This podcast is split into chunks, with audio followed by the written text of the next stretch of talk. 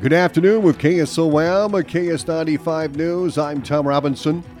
A Red Oak man faces multiple charges following his arrest on Monday in the 500 block of High Street in Red Oak.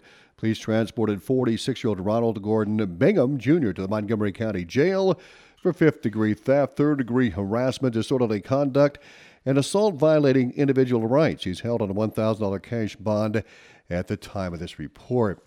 Creston police arrested 42 year old Megan Marie Brown of Creston on Monday for possessing drug paraphernalia, a person ineligible to carry dangerous weapons, and driving while barred. Officers transported Brown to the Union County Jail and later released her on a $3,300 bond.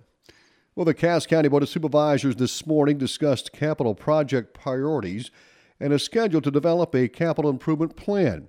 Mandy Billings was there and has this report.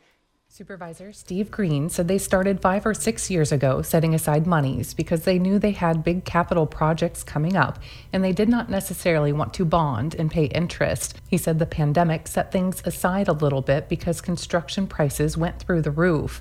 However, Green said they are getting enough money now that they need to get things earmarked. Obviously, we have an issue with our roads department's shops, most of them built back in the 40s, 50s, and the equipment doesn't even fit in some of them anymore, and things like that. And those are big dollar things that I think we need to be laying out a five year plan, and it is brought up that you could have a five and a 10 year plan, but we need to lay something out officially on paper of a schedule that we can at least shoot for and future boards can shoot for to uh, take care of some of these issues. We obviously have issues in the courthouse with heat and air things, with drainage problems. It's all stuff that would require bonding if we didn't have this cash laid aside. But it's time to for us to put something official on paper. The board agreed to work with a goal of October 31st to November 7th to have a preliminary plan on paper with some estimates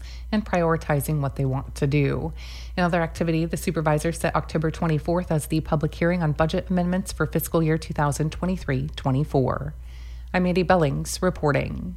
And the Corning School Board opened the sealed bids for the district's first issuance of approximately 14 million million $15,000 at a special meeting on Monday of school bonds for the new $19.2 million footprint for the elementary building in Corning. So our project's not start till next spring, so you're not going to be pulling out that money or drawing down from that money yet. So you need need to have time to. It's better to just kind of break it up a little bit, as he said.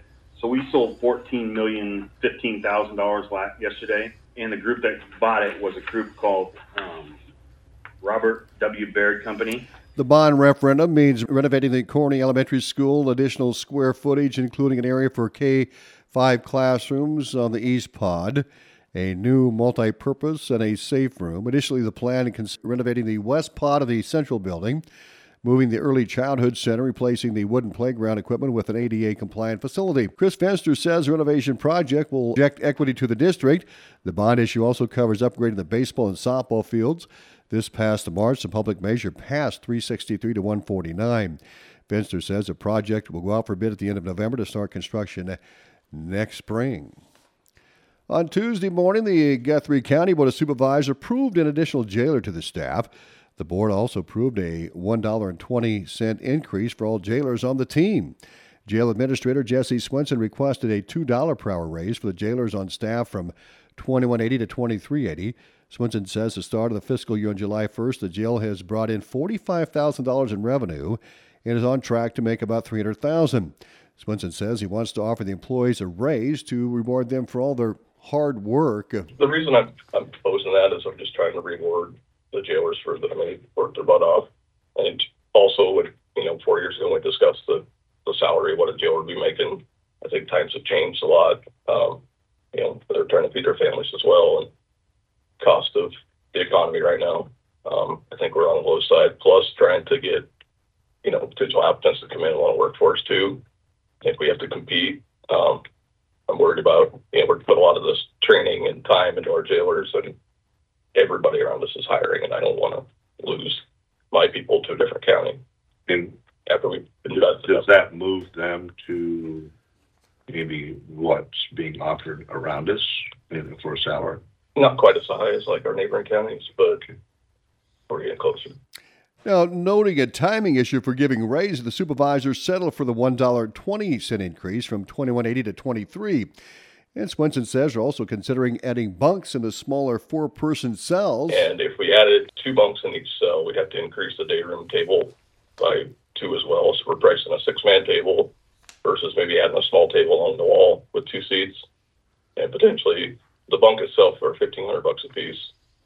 So if we added six of those, plus roughly figuring the cost of the tables, if we filled those bunks, it'd take about three months to to pay that off by holding out account for three years, and then after that, we could that'd be more source of revenue as well.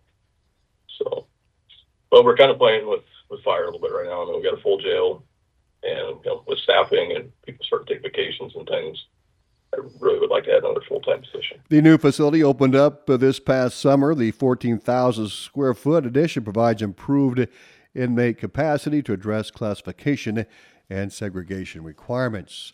And the Pottawattamie County Board of Supervisors approved and signed a proclamation designating the month of October 2023 as Breast Cancer Awareness Month.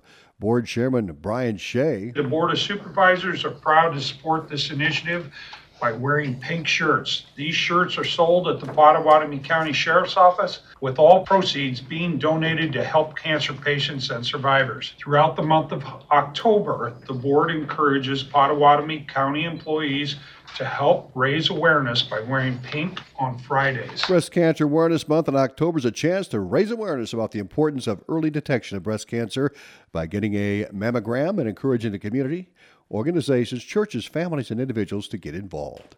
I'm Tom Robinson. Have a great afternoon.